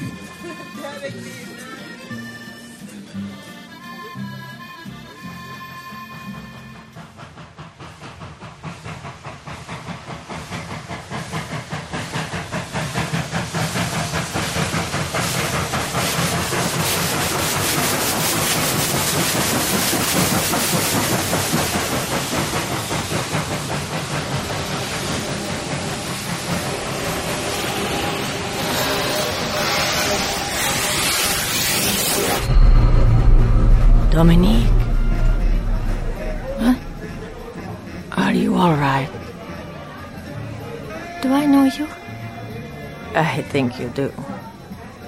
Who are you? Maybe I'm you. You're not me. I'm more you than you'll admit. Who are you? Oh my god. Mama? I knew you couldn't forget me. You can't be my mama. There were times I wish I weren't. You were a terrible mother. Life was not easy for me, Dominique. You abandoned me. I gave you my love. No, you didn't. I did. In the only way I could. You'd stop by for a visit. You call that love? My life was difficult. I hated you. No, you didn't, Dominique. My mother is dead. No, no, she isn't dead. You're dead, Dominique. For you, I'll always be very much alive.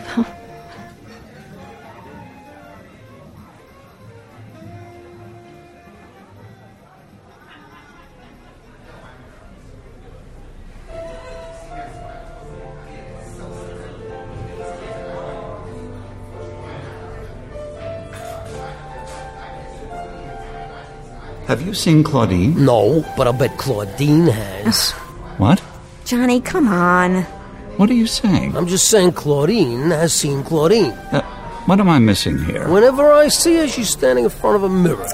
Claudine? She can't pass a mirror without stopping to look at herself. Claudine is a beautiful woman. yeah, but every two steps, stop and check yourself out. I mean, you know, I, I hadn't noticed this. Yeah, well, she does it when you're not around. She's not that bad. Come on. Are you kidding? You ever see her trying to walk down that hallway filled with mirrors? What hallway? He means the hall with all the different mirrors. Takes her an hour just to get to the other end. Oh, come on, Johnny. I swear, I never saw anyone move so slow. Come on. Let's go. That's where I'd look for.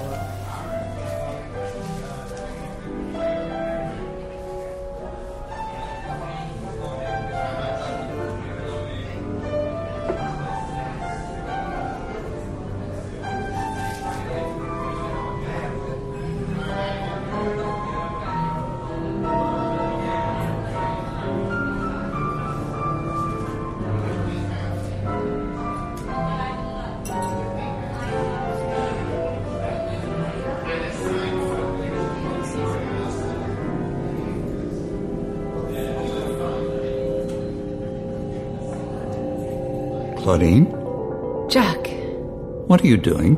uh, nothing. Why? I sometimes wonder where you are. I'm everywhere. Can't you see? Wow. I didn't realize how many mirrors there are here. There are so many. Do you find it seductive? Why do you say that? Oh, just seeing yourself in all these mirrors? Every mirror reflects differently. Hmm. So, what are you doing? I'm reflecting. Do you see anything interesting? I see myself. I see. I like being here. In this hall of mirrors? I meant this castle. Have you heard from Stanford White? Of course I haven't. Claudine, how well do you know him? I met him once. I told you that. Only once? Yes. Why? Why do you keep looking at yourself in the mirrors? Does that bother you? Well, I wonder if you're being just a little infatuated with your own reflection. Are you saying I'm narcissistic? No, not necessarily. I'm looking for imperfections. Really. Uh, Jack, you think you're so perfect. Me? Yeah, you really think you are special, don't you? Well, Special, of course, but uh, perfect? No, not really. Mm, you think you are flawless. Good lord. Everyone here has a personal demon they're contending with. Everyone but Mr. Perfect. Oh, come on. I have just as many personal demons as the next guy. Now, you've been walking around acting as though you thought you were the Buddha. No. Really? Yes, Well, that's enlightening. you can be so smug. I've made peace with my demons. Oh, go, go. I want to be alone. Yeah. Alone to reflect? Well, exactly. Now beat it, you bum. Okay. I'm out of here.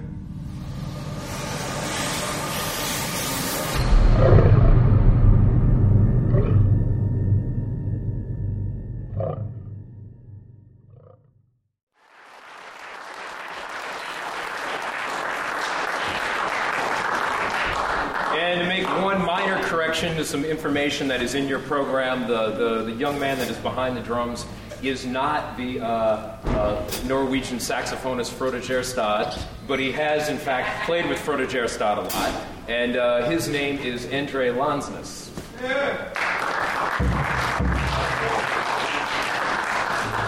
And the bass player, who uh, hails from Baton Rouge, is Bill Hunsinger.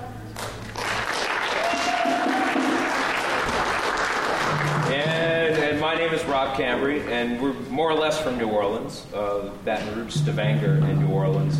And uh, it's just a real pleasure to get to play here, especially on this bill with all these great guitar players on the bill, too, like Donald Miller, who I'm going to get to play with tomorrow, and Duane Denison and Davey Williams. So it's really a esteemed company to be in. So thank you for coming out, and thank you for listening.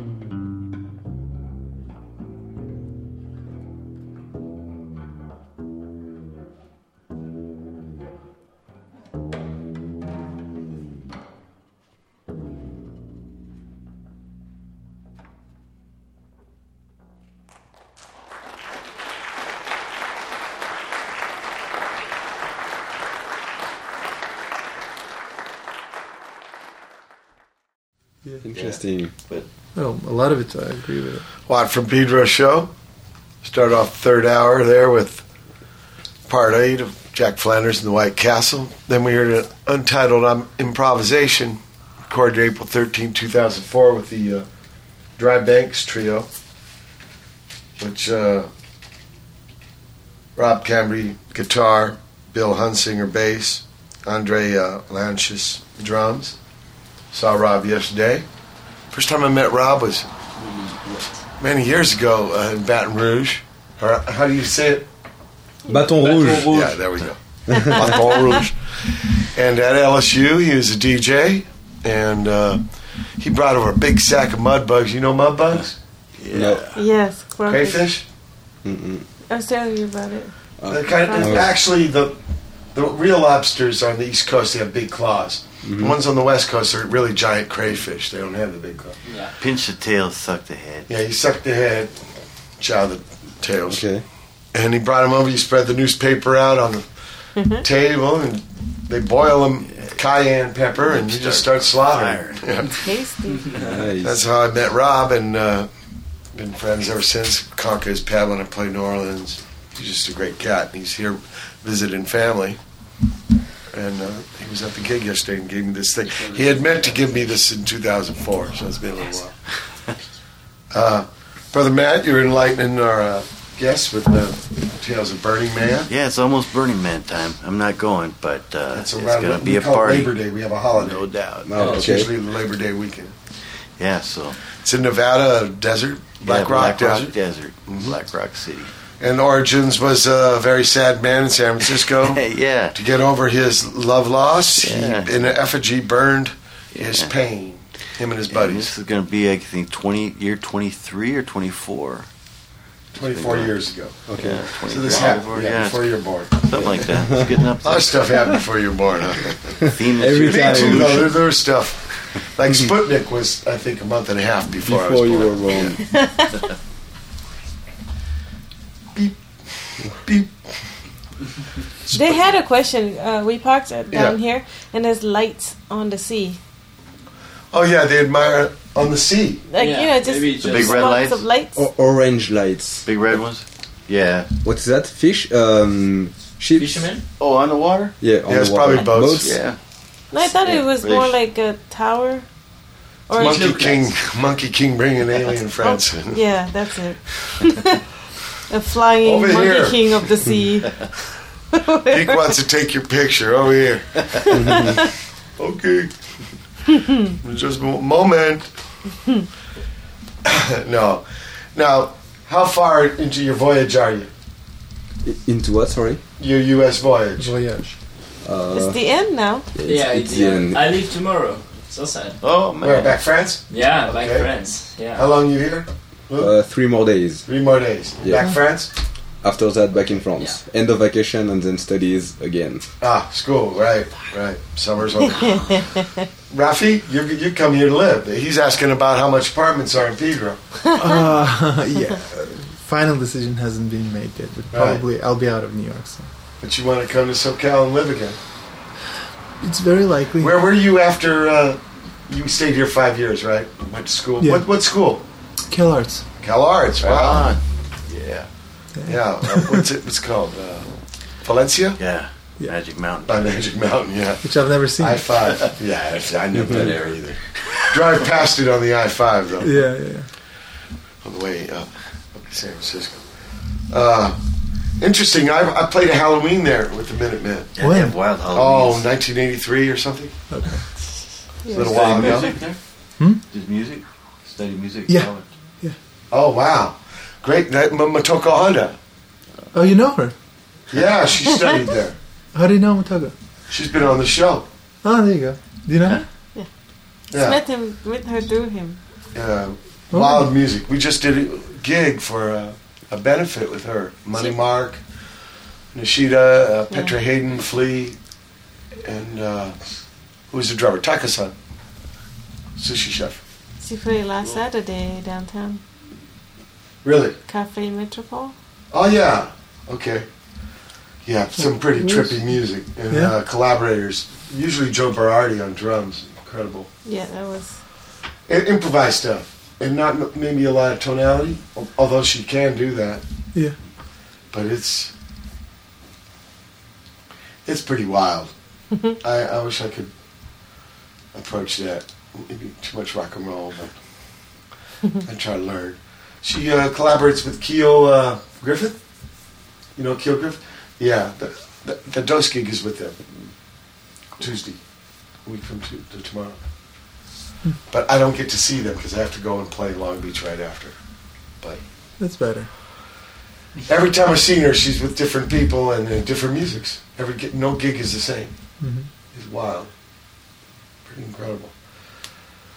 Um, yeah, and some stuff uh, like theater. Yeah. trippy. Uh, this one gig, remember, brother man? Sat in his pad and they're rolling around on the floor and playing with toys and shit.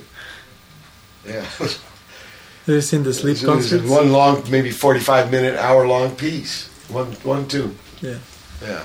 But Yeah, she's right. She learned English moving to Kansas. yeah, yeah. She said, "I want to learn it in the middle of the U.S." So she literally picked a place in the middle, in Kansas, little town in western Kansas, and then came out here and went to Cal Arts. hmm We're in the same classes most of the time. Wow, really? I think she studied under Wada, Leo Wada, the trumpet player. Oh, Leo, yeah, yeah, yeah. Yeah, yeah. He's an incredible musician. I've seen him Yeah, play. he's a nut job. Sensei. Yeah. Yeah, great cat. Great cat. Nels knows him. Do you know Nels Cline? I, I know him not personally. I know him through association. Yeah. Wild musician. I just made an album with him last week. Yeah? Yeah. You played with him? I've played with him many times, and I've, in fact, last year I made two albums with him. I'm going to make two albums with, with him this year. And you took her to uh, Japan for the first time. Yeah, I did. To, Tokyo, he just got off tour with Wilco, and he did the gig with no practice, and then the next two days we made an album. He- Yeah, You're the best. he adapts very quick, quick learner. Great cat. Uh, I first saw him playing uh, Spanish guitar with Charlie Haden Liberation Orchestra. Oh, Yeah. love Charlie. Yeah, that's Petra's father. I recorded with her last. What was it? Thursday. Did something for the Cuss project. How's Charlie doing? How is he days? He just had a birthday. It was in Thursday. Yeah? seventy-two. 72? Wow. And, and in fact, Petra played with him at the Montreal Jazz Festival uh, the week before. Cool. And he's still yeah kicking like Kato. Do you know how I met Charlie? No. I was working in the cafeteria at Cal Arts every Yeah. lunch, so it was a good opportunity to meet everybody. Yeah. So You serve up the chow. Huh? Yeah, yeah, yeah. Whatever, whatever it was. Just a special, just, just for one hour. So this guy comes once, and later I would know that he's a regular. So he comes once with his green glasses and Yeah. he says, "Hey man, you have some Perrier for me?" I'm like, "I'm sorry, sir, we don't, we don't sell Perrier here." What are you talking about? I have Perrier for me? I'm like, "Sir, go get the sous chef." I'm like, okay, I'm going. I'm going to the back. I'm like, uh, Cal has a sous her. chef? Yeah, we had the cafeteria. Yeah. Wow. of course. Uh, so I'm like, yeah, I'm sorry. This guy, it's Perry. I'm like, I told him already we don't have Perry. He goes, who? This the guy with, with the- you know, the glasses. Like, yeah, yeah, yeah. He's especially. There's a case in the back just for him. Don't tell anybody. Just for him. He hands his Oh. Perry. You give him Perry. Yeah. So I go get the Perry. I give him. Wow. So you have Perry? I'm like, I'm sorry, sorry, It was my fault. No, there you go. and then I saw his bass guy next to him. 'cause Yeah. I, I knew of his uh, of his name, but I never knew how he looked like. I think that bass is like 200 years old. It's an old French bass. Yeah, yeah, no, no, no. Uh, there was a bass player next to him. Ah. Which I knew from, from, from school. So I'm like, oh, you you must be a musician also. He goes, yeah. I'm like, oh, I'm Rafi. Nice to meet you. I go here in the music school. I was trying to warm up. Yeah. yeah, Charlie Haden. Oh shit. You know, he started really young. His yeah. Did you know how I started? Convoy How started? Charlie. Right, right. Yodeling Charlie. Right, right. Right, The, the, the family had a music group. Yeah. So he started when he's like four or five years old. Have you seen the documentary? No, there's, There's a a documentary. I accidentally found it on YouTube. It's Wow. him like ultra small, like Yeah, a yeah. baby, singing like some competition, some radios in Yeah, from Missouri, Springfield. yeah, yeah, somewhere there, like doing country songs. And things. Yeah. he, he did an album now again, country songs. I think Yeah, right. I haven't heard it. And there's a Haden family where he's singing with his daughters. Yeah, yeah. And his son, Josh. he's uh Well, you know the Perrier bottles are green, so that's why the glasses. Who knows? But he allegedly doesn't drink anything else. No, I mean, no. Waterway. He's he's had an interesting journey. He's a hell of a bass player, very nice man. The Minutemen got to jam with him. Huh? He came to McCabe's once we were doing a gig. He came up and did a little man with a gun in his hand. When? 1984, Mhm. 25 years ago. I'm not going to say it. Don't worry. you can. If you want. it's your pleasure. What the uh, most ex- interesting experience Couchsurfing.com has brought you? Yeah. Hmm. For me, Yeah, Luke. which, which is my best experience? Interesting. Interesting. It was maybe. I'm not sure I can say it. It was. I don't know. You know, you just meet really different people because Yeah. we are you are in really different places, and people are on couchsurfing. Yeah. Sorry for all American people, but Yeah. Maybe people on couchsurfing are more open-minded than the average of people. Yeah. Do you understand what I Yeah, mean? yeah, yeah, absolutely. So people open-minded and more, most of time different. Like I don't know, they just More individualistic. yeah. So they think by their own, on their own. Yeah, I mean, yeah, They have their proper thinkers. ideas. They don't just follow what CNN say, and so interesting. All our experience have been really interesting. Yeah. And I don't know. We have been hosted by a lot of different people, like gay couple. Yeah. Uh, just people on their own, artist people. Yeah. Couple like, like, yeah, we are 50. We've got a good way of life. Yeah. A good car. All our family. And I don't know. It's just interesting. I think we have seen every kind of different people you can meet in United States. Um, Motorcycle riders. Ah no, not not. There's one cat out there to- you can be right now. Well, I would have one next time you come back. Yeah, when we come back. To, for me, uh, thinking of all the different experiences I had with uh, couchsurfing, this one here here in LA with Peak is one of of the most interesting one. Yeah. Because Peak, I uh, bribe him to say this. Peak knows a lot of people who makes many different things. Yeah. And every time we go with her, Yeah. we are introduced to people that we were ne- we had never expected to meet. Yeah. and people who are just, hey, you are from France, nice. Uh, Better than Disney. And the discussion is very easy. We talk to, we talk about nothing. Yeah. And uh, it's, it's just uh, people, artists, uh, people, Mhm. and that's something that I really appreciate. Yeah, great. Being- Rafi? Um, I I don't know if I can even answer this because I only had I only had two hosts. You're Um, and I'm first- new. I'm the first. I'm totally. So it's either one or the other. right, and one is here. She's a boxer. Uh, it's pretty Yeah. biased situation. Has she been fighting with you yet? Not yet, but the threats have been numerous. She'll warm up. I know you got to start somewhere, and you know. Uh, actually, the whole ethic I'm quite used to because when we started touring 30 years ago, and I still tour this way, it was Mhm. conking at people's pads. And I experienced this. He would, um, at the end of the gig, he would announce. To, I call from the stage. Yeah, he, from after Who's the got a show, pad we like, can cock? yeah. Whoa. safe place. The number one goal was safe place for the boat. with gear in it. So, Yeah. yeah, I- I They had a safe place for Okay. the boat, and then you know. the rest we can figure out. Yeah, Okay, we, the rest we everything can deal with. we'll yeah. And I have some incredible experiences. I'll tell you. would you Would you share one with us? Some. Uh, go, go, go. They're pretty wild. pretty fucking shit you could not even believe that's happening. But it happened. Like what? Like what? I'm alive. So, Let's play some music. Actually, a lot of kind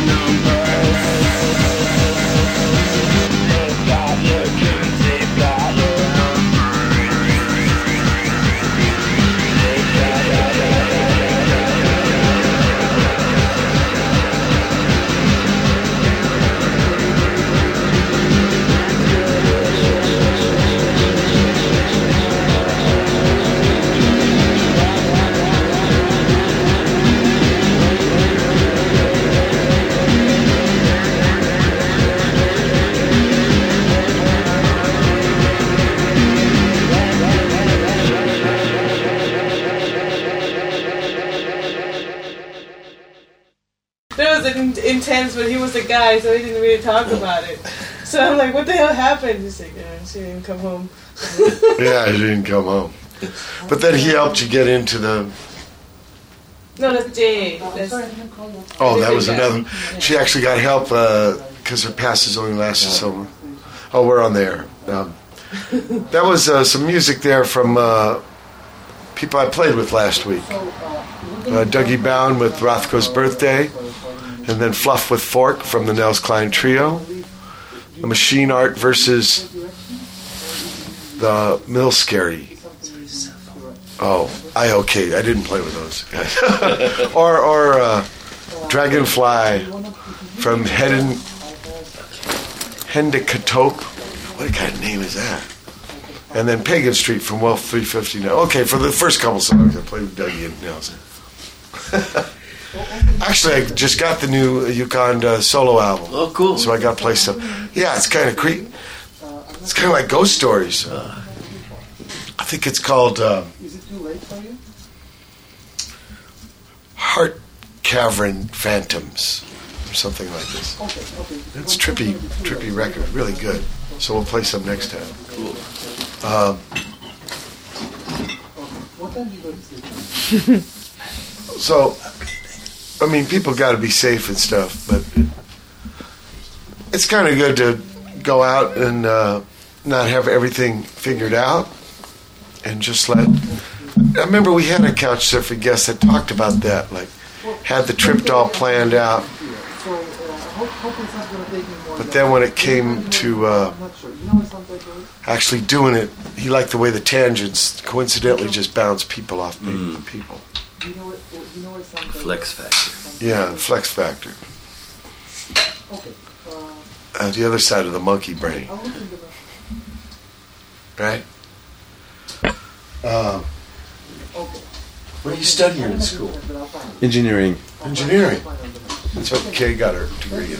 Five years uh, after high school. Yeah. It's uh, the minimum to have a good uh, uh, income in France. Yeah. So five year studies. Job. And um, you need to you need to do them. Yeah, what kind of engineer? Mechanical, electrical? Um, it's um, uh, global uh, college. Yeah. So we are taught everything. Ah. But at the end of uh, the um, of the studies, we have like a sp- specialty in something. You got to specialize. Yes, and I will uh, specialize in uh, electronics and computer. Electronics. Yeah, yeah. So are there a lot of jobs? Sorry. Are there a lot of jobs? In engineering? Yeah, yeah. For uh, like um, uh, computers in cars, planes, uh, stuff like that. And I wanted to be a sound engineer. Ah. I really wanted, yes. Uh, that was kind of my dream to achieve. Yeah. But uh, my parents told me finish your studies and then because I, I had this idea after beginning my studies, after starting. Right. So I couldn't. I could have uh, stopped it and start again, but it was waste of time. So I finish my studies, and if I'm really interested, I will specialize again in sound engineering. Yeah. That's what I would like to do. Because they use electronics big time. Yes. And, and in a lot of ways, with sound, I don't know if you explored a lot, but it's not the newest gear that is the most sought after. People want Mhm. the old gear. Oh yes. For example, Neve, hmm you know, console made uh, in the 60s, Yep.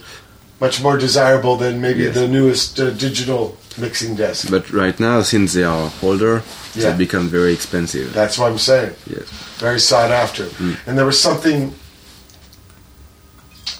something about the quality of sound that isn't always dependent on uh, new gimmicks. Uh, people spent lots of time hmm and uh, put uh, their experiences into these equipments. Also, the nature of sound isn't so much on off like digital world. Mm. It's about uh, resonances. Yes. And in the older days, that's how equipment ran. hmm Uh, vacuum tubes, transformers, uh, Yep.